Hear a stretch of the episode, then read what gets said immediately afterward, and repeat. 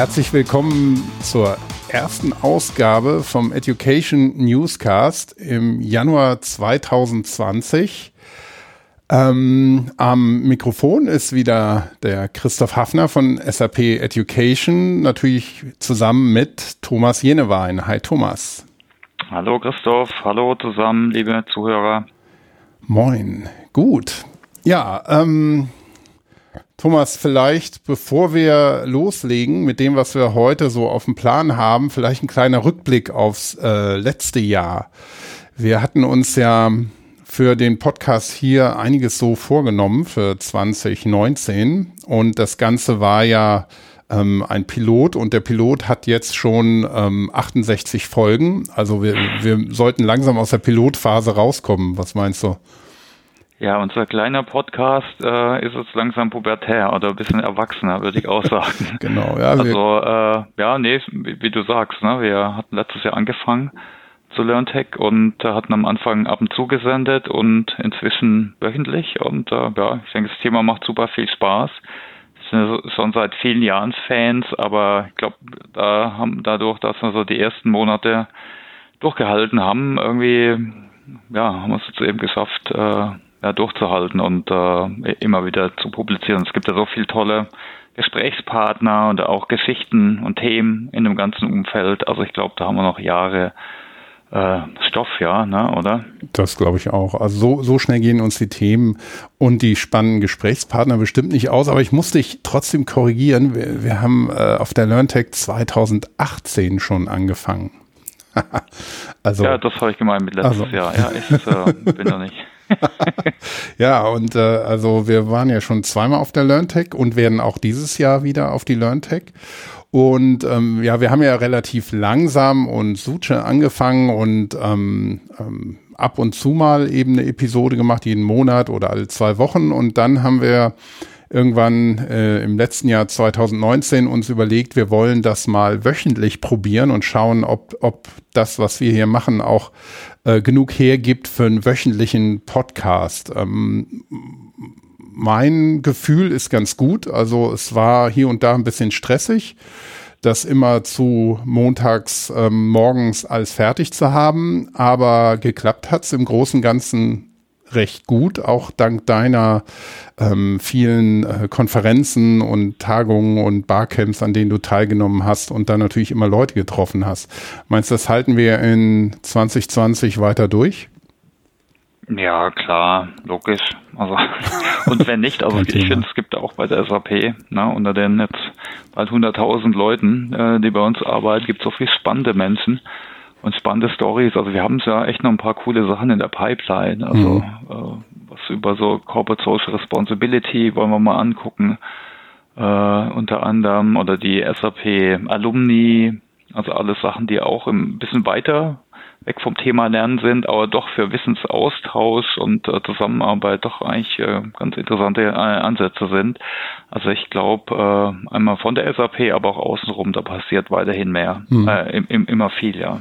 Ja, und ich, also ich habe auch das Gefühl, wenn man so ein bisschen auf die Downloadzahlen guckt, ähm, die Folgen, bei denen wir ein Gespräch mit SAP-Kollegen hatten, waren auch sehr, sehr gut äh, angenommen. Und ähm, da hat sich gezeigt, dass das Interesse da wirklich recht groß ist und das ähm, sollten wir dann auch weiter voranbringen. Aber ich möchte mich trotzdem vielleicht ähm, ähm, jetzt auch rückblickend nochmal an allen oder bei allen Interviewpartnerinnen und Partnern ähm, ganz herzlich bedanken, dass sie sich die Zeit genommen haben, um mit uns hier eine halbe Stunde oder eine Stunde zu sprechen.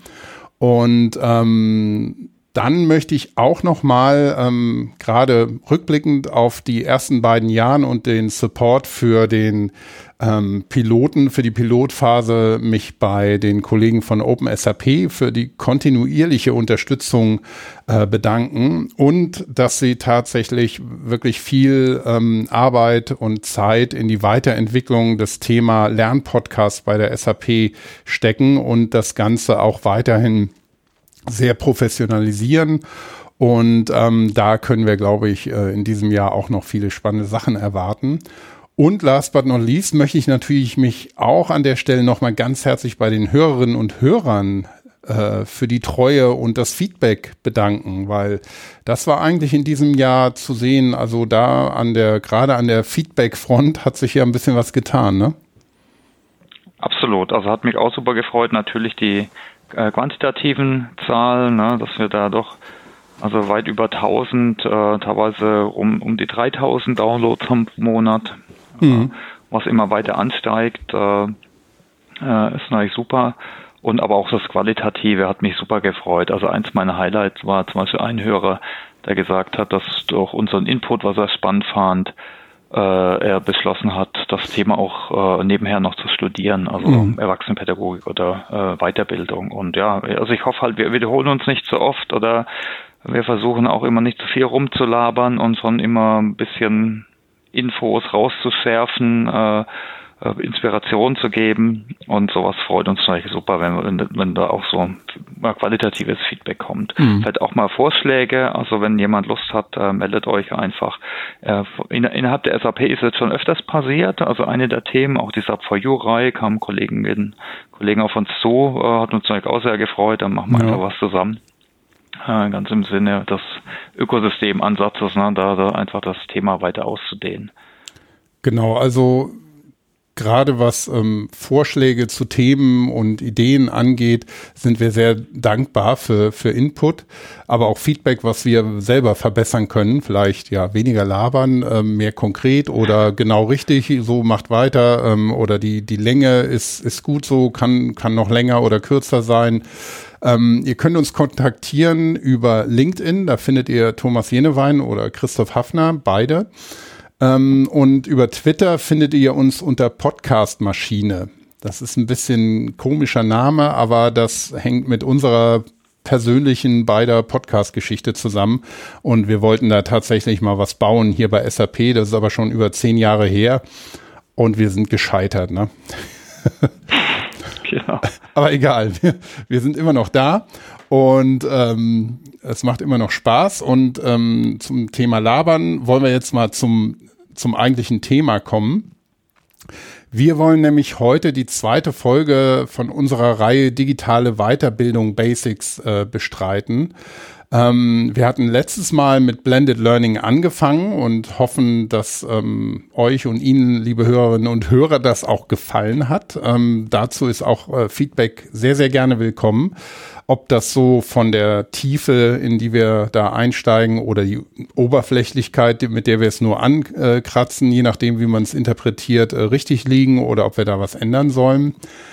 Ähm, es geht uns aber darum, dass wir die wichtigsten Ansätze und Konzepte eben kurz erklären, umreißen und ähm, ja zeigen, ähm, was eben eine digitale Weiterbildung unterstützen kann oder erst möglich machen kann. Und ähm, was eben, denke ich, interessant ist, dass wir unsere Erfahrungen hier bei SAP da auch mit euch und Ihnen teilen können und wir immer am Ende dann ein kleines Fazit ziehen wollen. Ähm, das heutige Thema in der Reihe Digitale Weiterbildung Basics ist Social Learning. Und wir fangen dann wie immer mit dem kurzen Briefing an. Ähm, was ist soziales Lernen oder, oder Social Learning? Und ähm, ich hatte jetzt im Vorfeld von dem Podcast auch noch, auch noch mal ein bisschen recherchiert, wie wir soziales Lernen und Social Learning vielleicht als Begriff erstmal ein bisschen abgrenzen können, dass wir wissen, worüber wir reden. Und zwar ähm, es gibt ja, also das soziale Lernen wird ja auch oft ähm, so als Grundlage für sogenanntes handlungsorientiertes, problemlösendes Lernen gesehen. Und ähm, es nutzt verschiedene Mechanismen von, von Gruppendynamik, ähm, die dann Persönlichkeit und Gesellschaft gestalten sollen. Also sozial wirklich im Sinne von ähm, auch soziale Kompetenzen ähm, erlernen und soziales Verhalten erlernen. Ähm, so ist das auch in, in der Soziologie definiert als der Erwerb sozialer und emotionaler Kompetenzen. Und ähm, das ist eigentlich ähm, das fließt bei uns natürlich bestimmt auch in Social Learning mit rein, aber ähm, was für uns wichtig ist, ist ja eigentlich Social, Learn, Social Learning im Sinne von einer, einer Lernpraxis oder eines Lernansatzes, äh, der im Wesentlichen ähm, auf Gruppenarbeit und Kooperation beruht oder auch ausschließlich darauf. ähm, und dass der Lerner eine wirklich aktive Rolle hat und das Ganze sich in einer Community miteinander vernetzen kann. Und ähm, innerhalb der Community wird ähm, eine Struktur durch einen Moderator oder eine Moderatorin generell eben durch Moderation gegeben. Und ähm, so kann man im Idealfall dann zu einem, ja, zu einer gemeinsamen Wissenskonstruktion kommen. Und ähm, es gibt dann noch ähm, ja solche Punkte wie Konnektivismus und konnektivistische Lerntheorien und situiertes Lernen, die damit reinspielen. Ähm, aber vielleicht kannst du noch mal, Thomas, ergänzen, ähm, was was äh, aus deiner Sicht noch für ähm, soziales Lernen oder Social Learning wichtig ist. Mhm.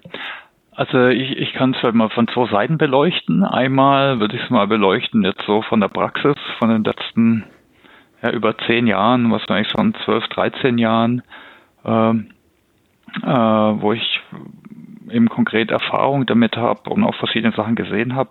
Wenn man ganz praktisch äh, definiert, würde ich sagen, Sozial soziales Lernen oder Social Learning ist vernetztes Lernen, ist Lernen von und mit anderen. Äh, ja, da geht es mhm. um Kompetenzentwicklung, aber vielleicht auch Wissen und Ideen auszutauschen.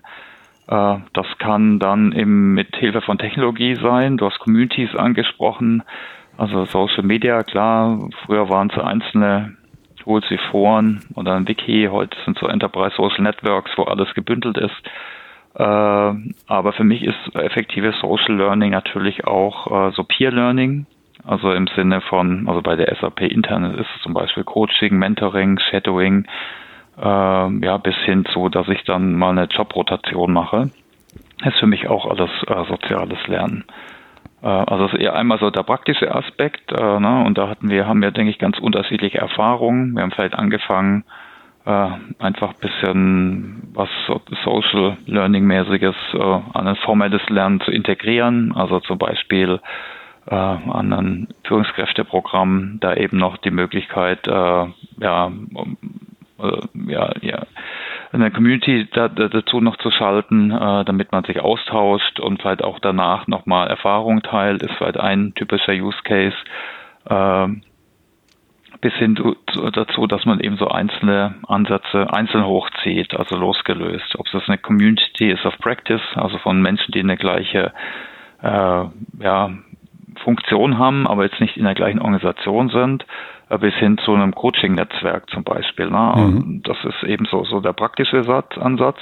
Ich, äh, du hast so ein bisschen Theorie angesprochen, da gibt es das Thema ja natürlich auch schon echt ganz schön lang. Ne? Also ich, ja. ich weiß aus dem Studium, ich habe Wirtschaftspsychologie studiert, da hatten wir damals schon das Thema Social Learning äh, unter anderem eben geprägt durch Lernen durch Imitation. Ne? Also gibt es die Social Learning äh, Theorie von Albert Bandura zum Beispiel, glaube von 1963 oder so. Ja, also ich denke, ich bin ein Freund der Praxis. Man kann sich aus den Theorien vielleicht ein bisschen ja, Anregungen holen, Inspiration, aber äh, die Frage ist natürlich, welche Leitlinien und so gibt es so von äh, aus der Praxis, ja. Mhm. Ja, ähm, und wir haben ja in unserer Reihe hier immer so ein bisschen die, die Struktur vorgegeben, ähm, dass wir ähm, neben dem Briefing, wo wir kurz das Ganze erklären, auch über Frameworks sprechen wollen. Aber zum Thema Framework ähm, als, als theoretisches Rahmenwerk ist uns jetzt da gar nichts so wirklich eingefallen, ne? Also ich finde, hier gibt's auch das äh, 10, 20, 70 Modell, das muss mhm. eigentlich für alles herhalten. Äh, also da haben wir auch das Lernen von und mit anderen, das ist aber so ein super grobes Framework, äh, ne, das 20 sozusagen, das eben effektives Lernen äh, oder effektive Kompetenzentwicklung äh, ist formell, aber auch von und mit anderen, ne, da spielt das Social eher rein und dann eben on the job. Äh, sonst kenne ich eigentlich wenig Framework. Also es gibt ja so quasi Ansätze wie Konnektivismus äh, von äh, äh, von Siemens, aber das ist jetzt auch kein ausgearbeitetes Framework, was, was mir bekannt ist. Ne? Also da, der sagt eben, ja, unsere Welt ist so komplex und so viel Information und Wissen, äh, da ist es heutzutage noch eher wichtiger, also die Konnektionen, die Netzwerkknoten zu kennen und zu wissen, wer was weiß und nicht nur äh, das, das Wissen an sich zu, zu wissen, ne? damit ich eben dann eben nachfragen kann oder mich vernetzen kann. Äh, glaub, das ist aber das hilft mir bei der Umsetzung jetzt vielleicht auch nicht so äh, mhm. so stark. Genau. Ich habe gerade mal nachgeschaut. Ich habe 2011 ein Buch habe ich rausgegeben mit Armin Trost äh, merkt man das Thema gibt es ja auch jetzt so in der Populärliteratur schon länger. Äh, äh, und da hatte ich damals von Jay Cross so eine Tabelle genommen, aber es ist jetzt auch kein äh, super Framework, der tut das im Endeffekt auch so angelehnt an das 2470 Modell nochmal ein bisschen äh, aufdröseln. Hm. Und ähm, ja, ich denke, der, der oder die Tatsache, dass es eben kein theoretisch in sich geschlossenes Framework dafür gibt, ähm, spiegelt sich auch wieder beim Punkt ähm, Technologien oder die technologische Unterstützung, die es gibt. Ähm, wie gesagt, wenn wir uns jetzt ähm, fokussieren ein bisschen auf digitales Lernen, ähm, Social Learning im Sinne von digitales Lernen, was ja so ein bisschen unser Leitthema auch in dem Podcast hier ist, ähm, da sehen wir dann eben auch, ähm, es gibt jetzt keine Social Learning Plattform in dem Sinne, dass ich irgendwo sagen kann, ah, die klicke ich mir jetzt bei Amazon oder sonst wo und habe dann den ähm, Social Learning Cloud Service oder was auch immer, sondern hier haben wir ja auch ein, ein sehr ja, fragmentiertes oder diverses, ähm, eine diverse Landschaft an, an verschiedenen Plattformen, die eingesetzt werden können. Und das können ja zum einen klassische Lernplattformen sein, digitale Lernplattformen wie zum, also ein LMS wie Moodle oder andere, mhm. ähm, die auch ähm, Komponenten enthalten, die zum Beispiel den Austausch, das Community Building, das Schreiben von Blogs und allem Möglichen, was beim Social Learning digital eine Rolle spielen kann, bieten. Aber es gibt auch ähm, zahlreiche, ähm, ja mittlerweile schon einige Social Business Plattformen. Ähm, die meisten werden SharePoint oder MS Teams kennen. Es gibt noch andere wie Jive oder Podio von Citrix oder Yammer oder von SAP gibt's Gem. Ähm, aber zunehmend ähm, wird auch immer mehr ähm, werden äh, Social Media wie ähm, Twitter oder LinkedIn ähm, sehr wichtig. Also in, in meinen Augen ist das wirklich so eine ja, so ein Set von Tools, die man sich zusammensuchen kann. Man kann sich auch mit mit mit Tools wie ähm, ähm, ja, eine Blog-Software oder sowas, ähm, sich sein eigenes, ähm, seine eigene Community selber zusammenbasteln.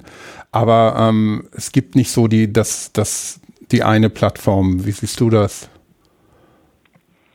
Ja, also es gibt vielleicht schon Plattformen in den verschiedenen Sparten, wo man sieht, ja, die haben sich durchgesetzt. Also Blogging-Plattform hast du gerade angesprochen, WordPress ist es sicher da von vielen wird er genutzt, ne? Ist eigentlich im Unternehmenskontext wieder schwierig, wegen Security, aber WordPress wird da eben sicher stark genutzt. Äh, ich glaube, äh, also ich habe mal eine Einteilung gesehen, die eigentlich ganz, die, die ich ganz stimmig fand. Äh, äh, und das äh, demnach eben kann man es losgelöst machen, also dass ich einfach nur eine Community äh, aufbaue. Das wäre dann eben zum Beispiel irgendein Enterprise Social Network äh, bis hin zu vielleicht Facebook für Firmen. Äh, also da einfach eine losgelöste Plattform. Äh, dann kann ich sowas aber auch integrieren, also ein integrierter Ansatz in mein formelles äh, Training. Ne? Da sehe ich dann eben viele LMS-Anbieter da auch äh, in der, ja, dass sie solche Features anbieten, äh, dass ich das relativ einfach zusammenbauen kann.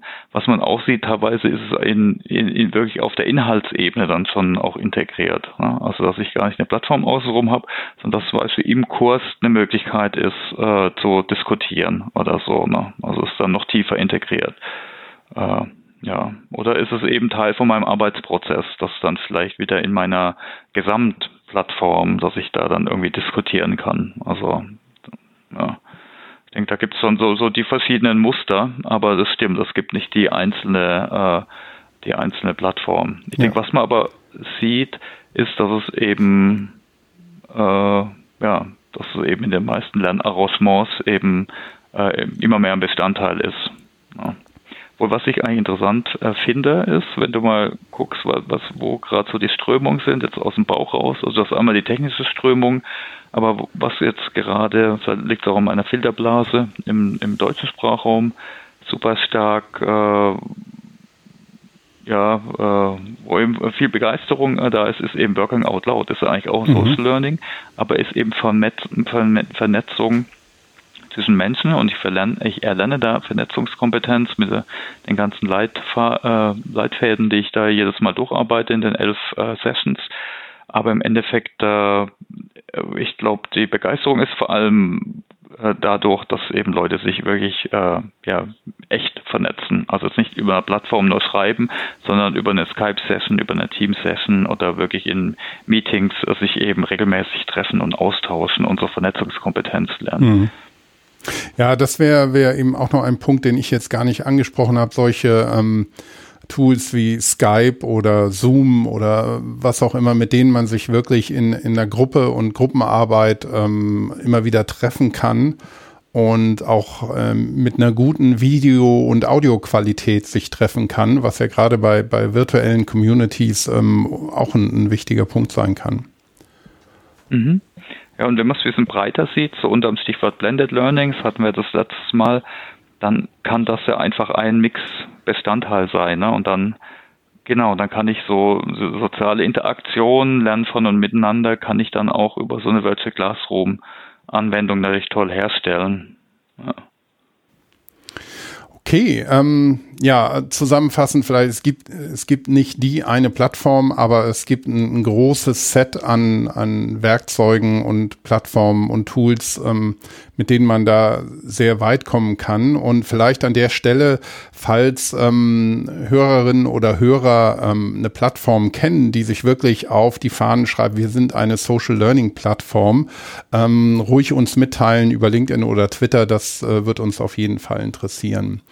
Aber wir können ja mhm. mal ähm, von den, den Technologien ähm, auf ein paar konkrete ähm, Beispiele aus unserer Erfahrung kommen. Ähm, mhm.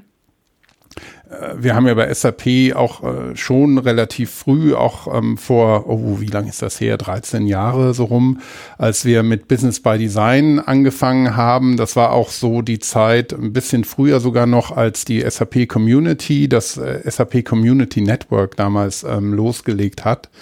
Und ähm, da hatten wir für Business by Design zum Beispiel die Idee von einer Community of Practice oder Learning Community ähm, zusammen mit dem Produkt aufbauen. Das wäre so ein Beispiel, ähm, das ich ähm, erklären könnte. Und dann haben wir natürlich auch, äh, denke ich mal, den Learning Hub als ein Konzept, in dem Social Learning auch eine, eine Rolle spielen soll. Ähm, wie wollen wir vorgehen, Thomas? Soll ich anfangen mit den. Ja, fang ähm, du einfach mal an, genau. Bei ja, Design-Sachen. Hm? Mhm.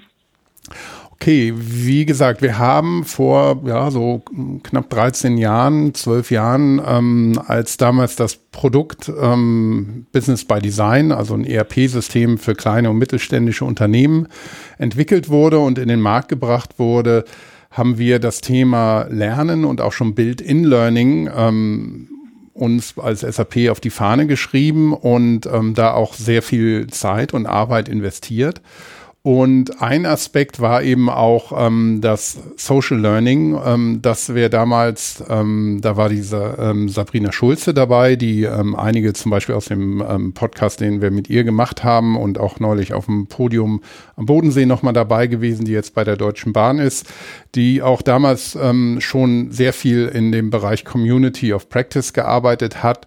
Und wir hatten da eben einerseits die, diese Herausforderung des Community Buildings noch mit ähm, ganz wenig Kunden am Anfang und dann mit einer langsam steigenden Anzahl von Kunden und Usern, die eben in dieser Community dann mit dabei sind. Aber auch Projektteams, ähm, die ähm, den Kunden helfen, das ähm, Business by Design ähm, zu, ja, bei sich aufzubauen.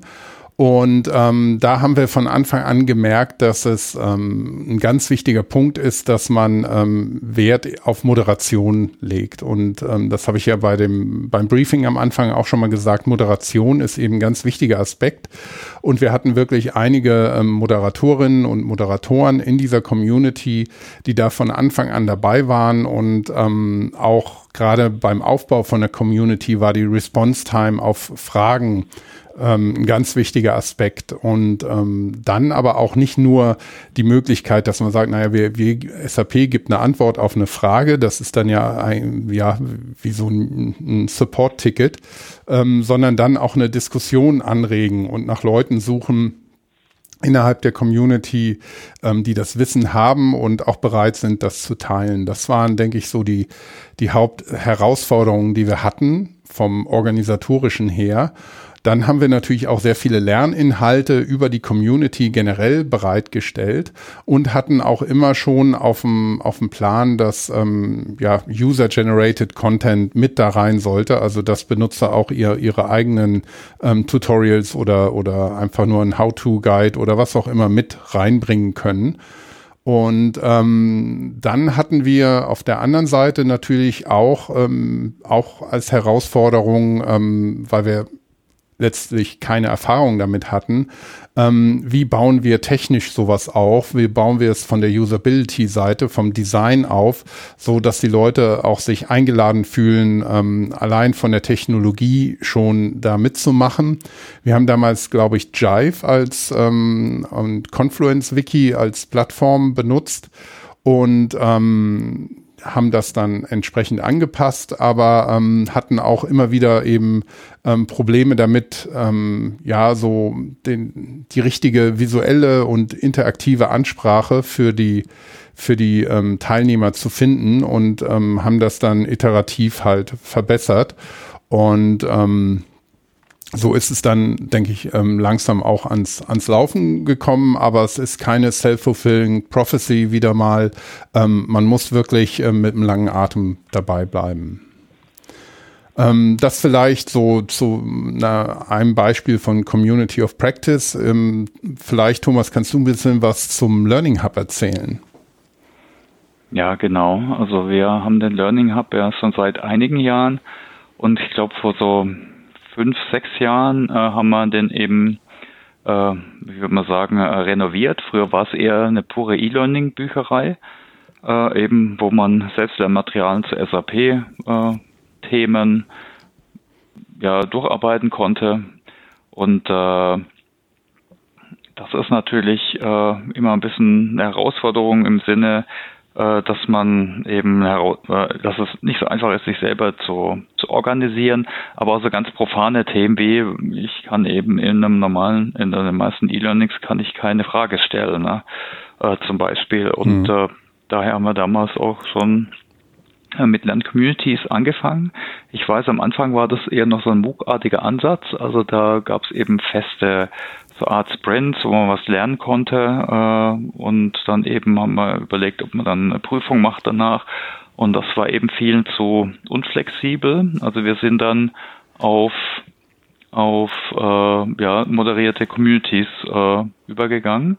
Äh, die waren so aufgebaut, dass immer äh, zu einem Thema, wo, wo es eine Zertifizierung gibt, also jetzt zum Beispiel S4 HANA Finance oder HANA Server Administration oder SuccessFactors Employee Central, ne, das sind jetzt so, waren jetzt so SAP-Themen, äh, wo es eben zum Beispiel dann einen eigenen Lernpfad gibt und auch eine äh, Zertifizierung.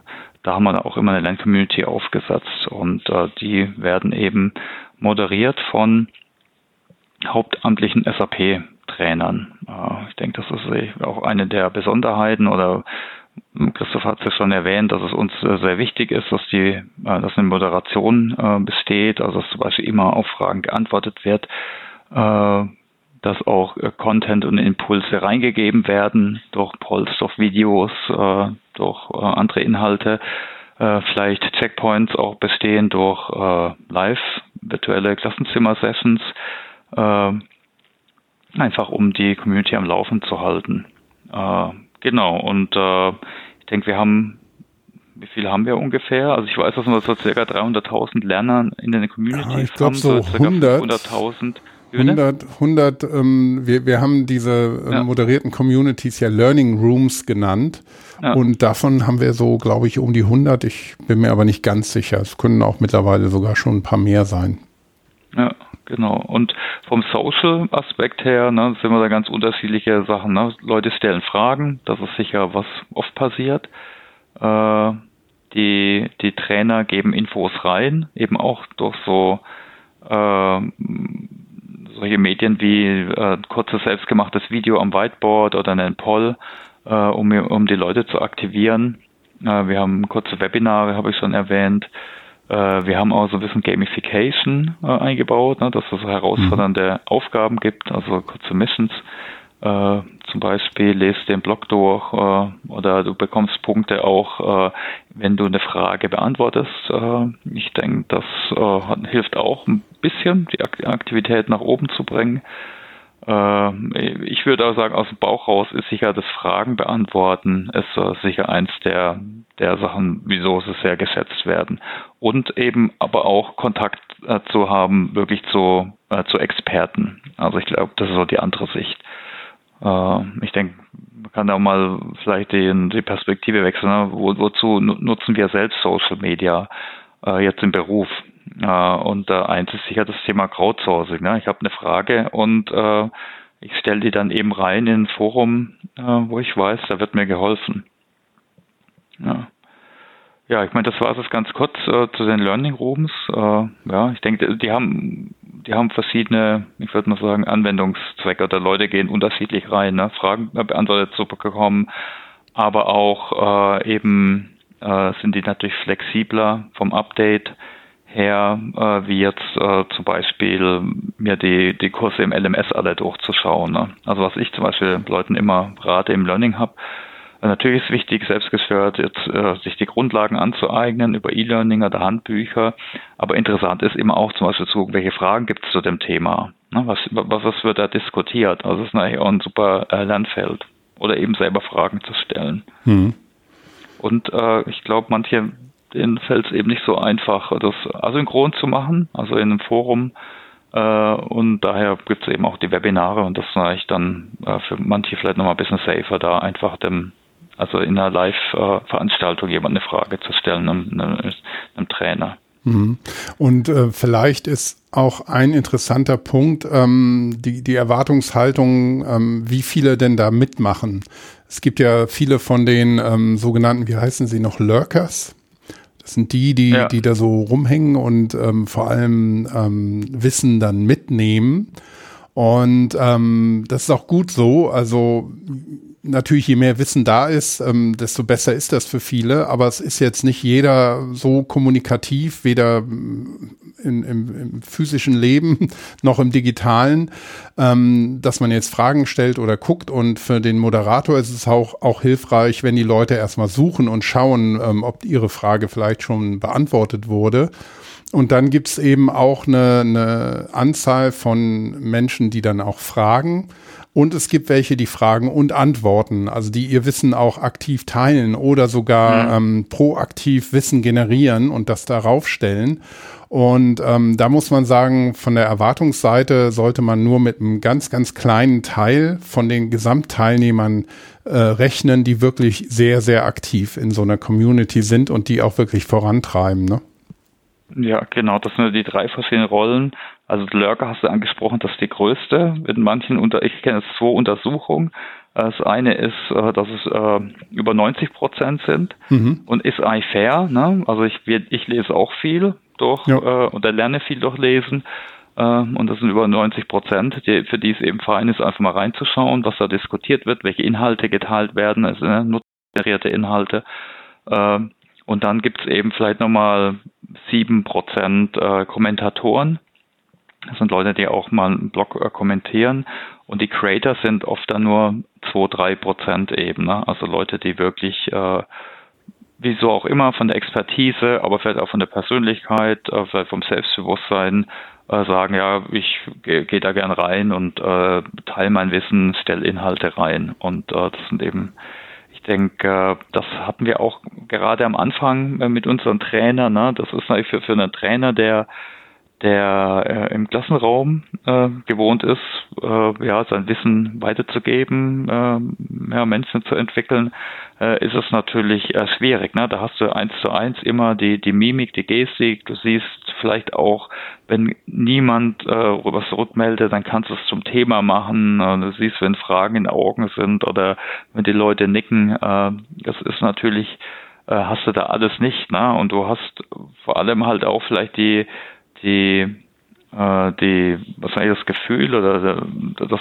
in einem, in einem Klassenraumtraining, dass immer ein paar Leute mitmachen, ne? dass da immer was zurückkommt und da kommt oft in so Communities kommt, kommt einfach ein bisschen weniger zurück. Mhm, äh, ja. Und ich glaube, da, da muss man ein bisschen seine Erwartungshaltung ein bisschen äh, äh, ja, anpassen. Das heißt natürlich auf keinen Fall, dass man als ähm, so Moderator Lerncoach äh, da jetzt nicht äh, gar nichts machen sollte. Ne?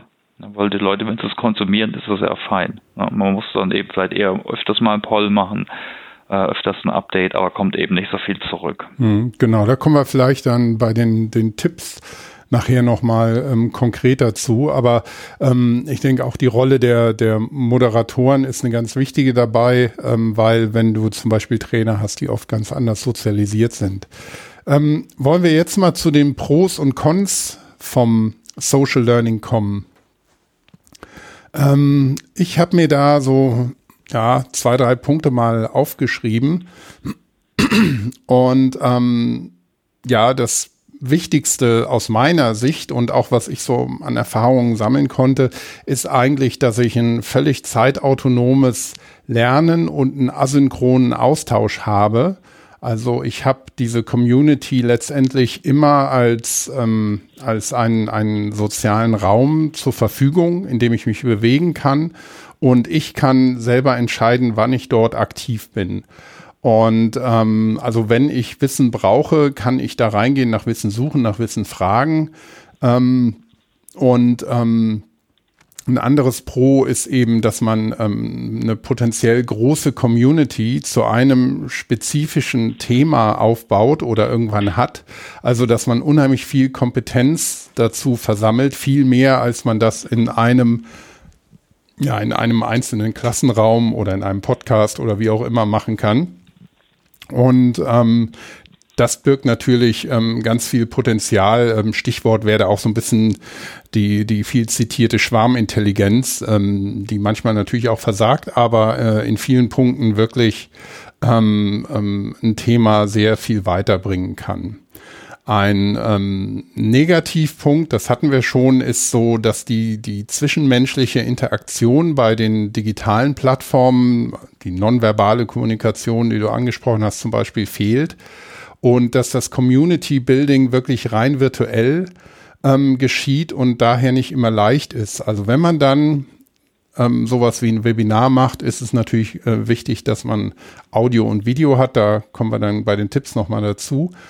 Und ähm, aus meiner Sicht ähm, ist eben eigentlich ein, ein, ein Con ähm, auch, dass und ein Pro zugleich, also da konnte ich mich nicht so ganz entscheiden, dass der Erfolg oft sehr stark von der Kompetenz und dem Engagement des Moderators abhängt.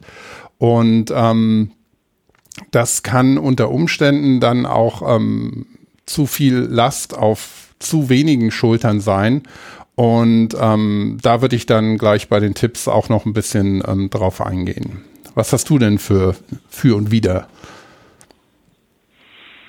Ja, also ich bin, ich bin absoluter Fan von dem Thema, äh, weil ich weiß, es gibt jetzt keine kein Beweis, dass es Lernstile gibt. Äh, also da gibt es äh, widersprüchliche Aussagen beziehungsweise ich glaube von Kolb gab es auch mal so Lernertypen. Ich glaube, das wurde nie wissenschaftlich wirklich äh, bewiesen, aber nichtsdestotrotz würde ich sagen, dass äh, das doch Vorlieben gibt. Ne? Also ich, ein einfaches Beispiel ist, wir hatten vor drei Jahren einen MOOC gemacht äh, zu digitalem Talentmanagement und ich bin ein super Fan von Reflexion und Ausprobieren und ich habe jetzt gefragt, äh, ja, wie fandet ihr denn, also ihr Teilnehmer waren so 2.000, 3.000 Teilnehmer, die verschiedenen Lernformen. Und die meisten fanden die Videos gut und gar nicht die Reflexion, so ein Point of View in ein Forum einzugeben zum Beispiel. Äh, und äh, das hat mir auch wieder klar vor Augen äh, geführt. Ne? Also die, die Geschmäcker sind einfach unterschiedlich. Ne? Also für manche ist es doch wichtig, also schön aufbereitet, auf strukturiert die Inhalte zu haben, mal im Überblick eben vom Allgemeinen zum Speziellen. Und andere, die lernen aber vielleicht eher gerade durch, jetzt wie ich oder wie du vielleicht auch, durch Reflexion oder durch Ausprobieren, ne, durch Diskussion. Ne? Also ich denke daher, das muss man eben berücksichtigen. Ne? Ich denke, anderer Punkt ist sicher das Thema Moderation, also darf man auf keinen Fall unterschätzen. Äh, ich denke, im Endeffekt äh, passt das natürlich gut in unsere Zeit, vielleicht nochmal so als äh, Summary, ne? weil äh, ich, glaube, wir haben so eine krasse so einen krassen Zuwachs an Wissen und so eine sage Spezialisierung auch wieder, so eine Dynamik. Äh, also das, das, das manche Sachen schafft man natürlich alleine und da bist du vielleicht auch effektiver, aber man muss schon die, sieht es durch Wikipedia, ne, zum Beispiel, wie, wie viel Menschen da nachgucken. Ne? Man muss so die Co-Creation, die, die Co-Innovation, äh, das Crowdsourcing muss man auf jeden Fall nutzen. Äh, und das eben auch in Firmen, jetzt nicht nur privat. Ne? Äh, weil ein mhm. paar Experten äh, können eben nicht alles wissen. Äh, ja, die, das sind so ein paar, paar Punkte, die wir auch die, die, gut fürs die Fazit noch. passen besser zu den Tipps. Ja. Sorry. Ja. Gut, ähm, ja, können, können wir ja gleich rübergehen. Was hast du denn für Tipps? was soll man denn tun? Also ein, ein, ein, so ein, ein No-Brainer ist natürlich, äh, gleich muss äh, Ressourcen zur Verfügung zu stellen für, für die Moderation, für das Kuratieren. Also so eben vielleicht äh, natürlich zu schauen, ja, werden alle Fragen beantwortet, äh, habe ich vielleicht ein paar spannende Antworten oder Diskussionen, bringe ich die wieder zurück in die Community, kann ich eben da auch äh, praktisch einen Mix machen aus Synchron und Asynchron. Also sprich, äh, per se sind viele Communities eigentlich asynchron. Ich habe Diskussionen, ich habe irgendwelche Medien, irgendwas, was erstellt wird. Äh, ich denke, es ist sehr hilfreich, doch immer dann auch synchrone Momente reinzubringen. Das heißt, mit echten physischen Treffen. Äh, das ist wichtig, denke ich. Wir sind alle soziale Tiere, äh, also aber auch äh, vielleicht einfach um dran zu bleiben. Ne? Und ein synchroner Punkt ist halt auch ein Newsletter, dass du einmal eben im Monat ein Update bekommst. Ne? Auch ein bisschen so in die Richtung, weiterer Tipp ist so eine Art Service Level Agreement, dass man eben schaut, äh, wie werden Fragen beantwortet äh, oder Anfragen oder äh, Diskussionen äh, begleitet, weil nichts nervt mehr, wie dass du eben gar keine Antwort bekommst. Ne? Also wir haben jetzt im Learning Hub zum Beispiel für einfache Sachen sogar einen Chatbot, der einfache Fragen beantwortet. Sonst vielleicht muss man, weil so ein Service Level Agreement sich äh, überlegen, nach einem Tag, nach zwei Jahren, äh, zwei Tagen möchte ich immer, dass alles äh, beantwortet wird. Mhm. Ja. Ich denke, was sicher auch hilft, ist so ein bisschen Gamification. Also, dass man schaut, ne, wieso sind die Leute da, an was sind die motiviert, wie kann ich vielleicht herausfordernde äh, Aufgaben reinbringen, machen auch, machen auch so Gamification-Ansätze sind, wie ein vielleicht ein Wettbewerb, wie vielleicht eine so, so Missions, äh, vielleicht Punktesysteme finde ich immer ein bisschen äh, kritisch, vor allem äh, wenn es Richtung Leaderboard, einen sozialen Vergleich geht. Äh, beim Lernen ist es eigentlich wichtig, dass so einen eigenen Vergleich hast. Äh, wie, wie, wie gut bin ich ähm, im, im Gegensatz zu früher.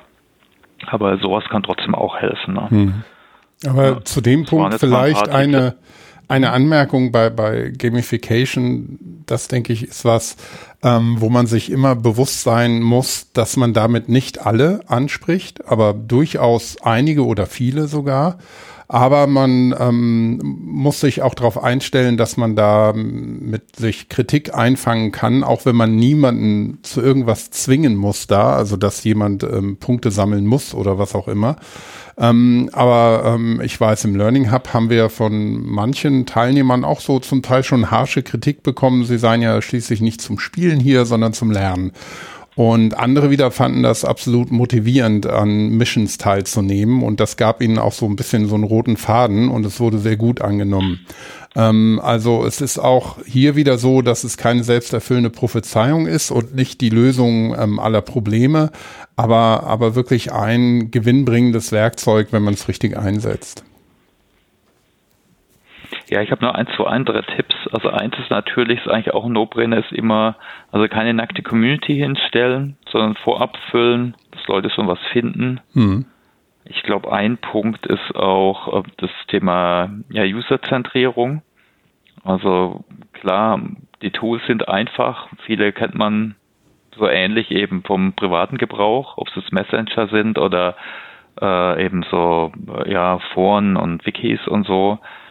Aber ich glaube, trotzdem muss man eben immer schauen, ne? also wie, wie kommt das an, was sind die Pain Points und Needs äh, meiner Zielgruppe, äh, ist das alles richtig klar erklärt und strukturiert, also damit so einem designgetriebenen Ansatz. Ne? Das machen wir jetzt auch im Learning Hub, da gibt es seit also gibt seit Jahren, gibt es so UX-Reviews, äh, machst du, glaub auch mit, mit dem Lars mhm. äh, Sato, da mit den User Groups immer, aber inzwischen gibt es sowas sogar äh, virtuell auch, dass man so virtuelle UX äh, Reviews macht, um da eben immer bei den Nutzern zu bleiben, damit äh, ja äh, das eben auch entsprechend an ihren Bedürfnissen äh, ausgerichtet ist, oder? Mhm.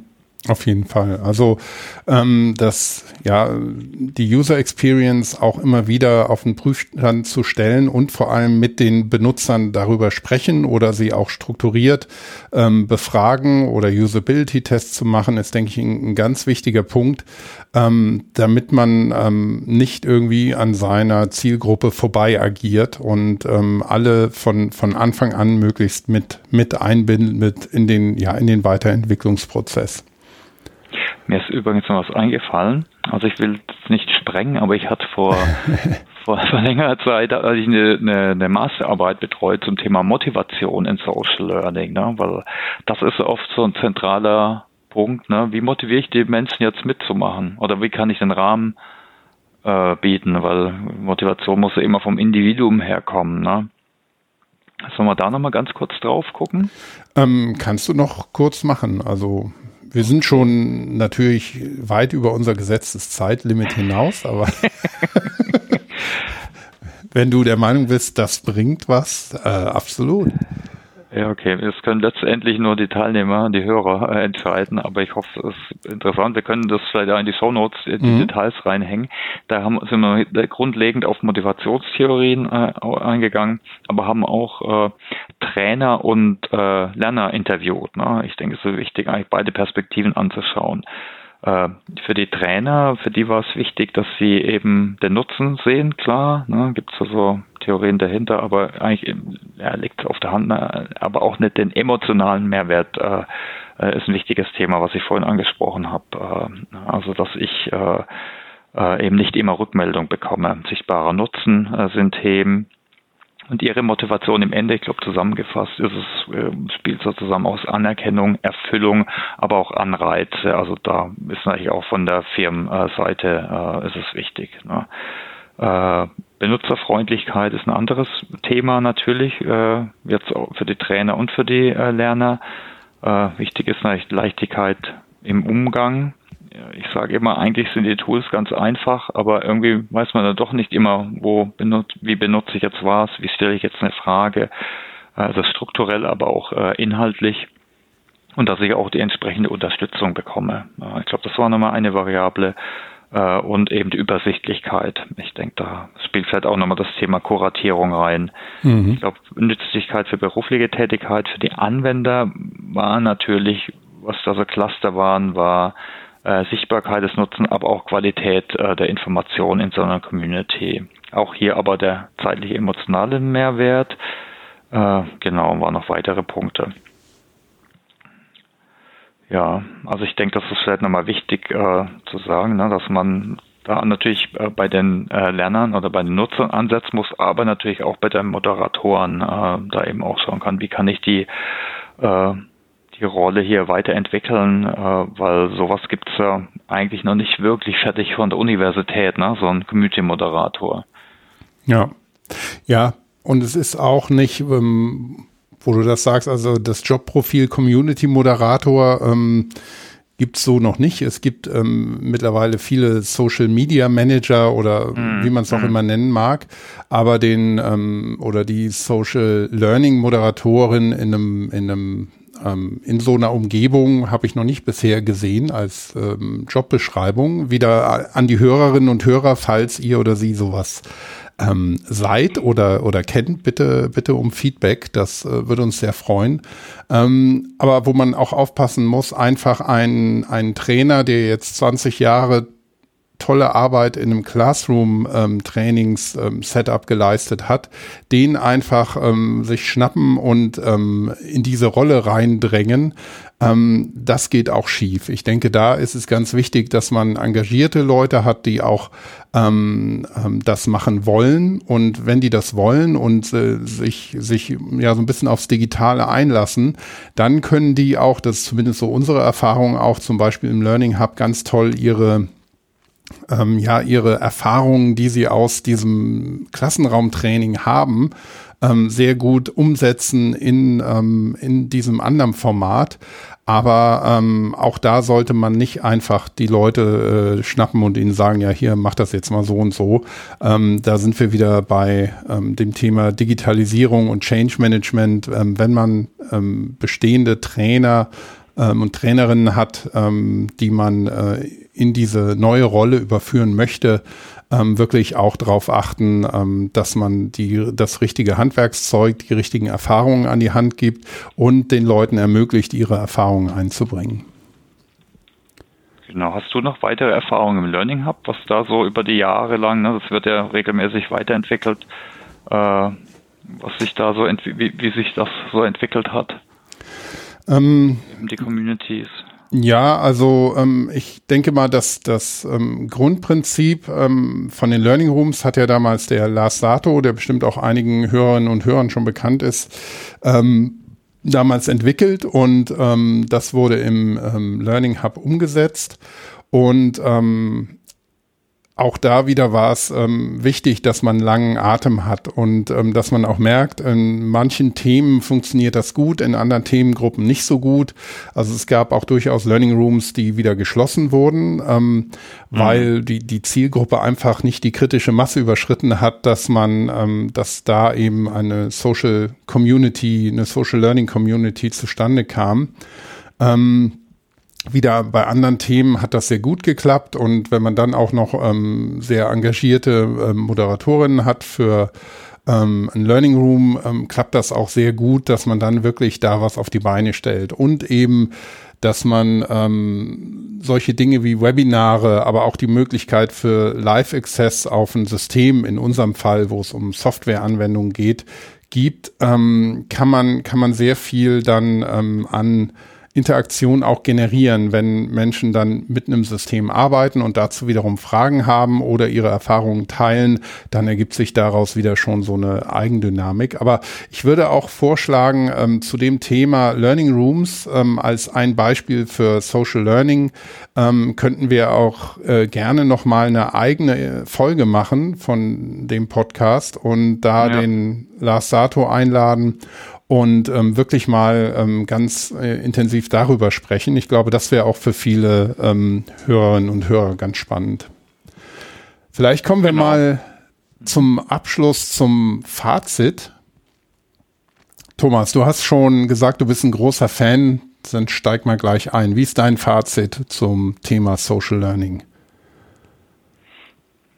Ja, also ich denke, dass äh, ich denke, man sollte bei jedem Design von Lernangeboten sollte man überlegen, äh, ja, wie kann ich Lernen von und miteinander fördern. Ne? Das muss natürlich zur Zielgruppe, zum, zum Lernkontext äh, passen. Ne? Das kann analog sein, das kann natürlich digital unterstützt sein, das kann eine WhatsApp-Gruppe parallel für die Klasse sein. Ne? Das ist total pragmatisch. Das gibt es wahrscheinlich an jeder Schule, dass die Schüler machen und ist super hilfreich. Ne? Das kann eine Community sein das kann eingebettet im Kurs sein, wie bei einer MOOC äh, zum Beispiel, wo ich Fragen stellen kann, kann aber auch didaktisch halt integriert sein. Ne? Also ich denke, äh, man sollte auf jeden Fall sowas im, in, im Design mit, äh, mit schon mit äh, Plan und am besten einbinden eben auch so gut. Ne? Wenn man das nur eben hinstellt, das ist natürlich bei jeder Technologie so, so im Sinne von äh, äh, if we build it, they will come. Äh, ja, auch wenn viele Leute Social Media in der Freizeit benutzen, ist es doch meistens echt ein anderer Kontext. Ne? Und äh, man weiß da vielleicht doch nicht genau, was soll ich jetzt machen. Klar, vielleicht eine Frage stellen, vielleicht, aber ich denke, da muss man doch immer überlegen, ja, dass ich das eben auch methodisch einbinde äh, und mir eben äh, da eben Gedanken dazu mache. Äh, und ich glaube, auch da leider gibt es jetzt nicht so den Silver Bullet, also die den Ansatz. Äh, das ist bei einer so einer Führungskräfteentwicklung ist es wieder anders. Äh, ich bin auch ein Freund, äh, eben ne, lieber zu schauen, weniger Kurse zu entwickeln und lieber schauen, wie kann ich Vernetzung und Lernen voneinander eben fördern. Ne? Und da brauche ich jetzt nicht nochmal ein neuer Kurs oder ein neues Training. Da kann ich vielleicht ganz andere ja, Maßnahmen oder andere äh, ja, Impulse geben, äh, wie jetzt äh, vielleicht sogar, was ich mal cool fand, war Networking Lunch Applikation. Ne? Da habe ich auch viel gelernt von anderen Kollegen oder Coaching. Mhm. Also äh, daher, also sollte auf jeden Fall immer berücksichtigt äh, werden in jeder, äh, in jedem Lernarrangement, sage ich mal. Mhm. Ja, das wäre auch mein Fazit eigentlich, dass man ähm, das die Vernetzung eigentlich in, in jedem Unternehmen oder in jeder übergreifenden Gruppe ins Zentrum stellen sollte.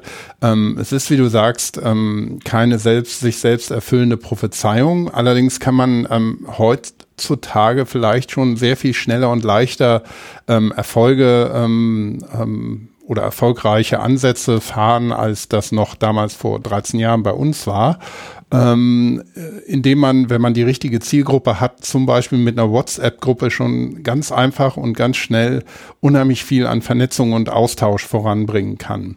Aber ähm, man kann es auch ähm, ähm, ja auf, auf anderen Plattformen machen und es ist die Frage dann natürlich, was ähm, noch ein Betriebsrat mit reinspielt oder andere Sachen. Aber ähm, ich glaube, das ist äh, nach wie vor ein wichtiges Thema und es gewinnt eher an Bedeutung, als dass es an Bedeutung verliert.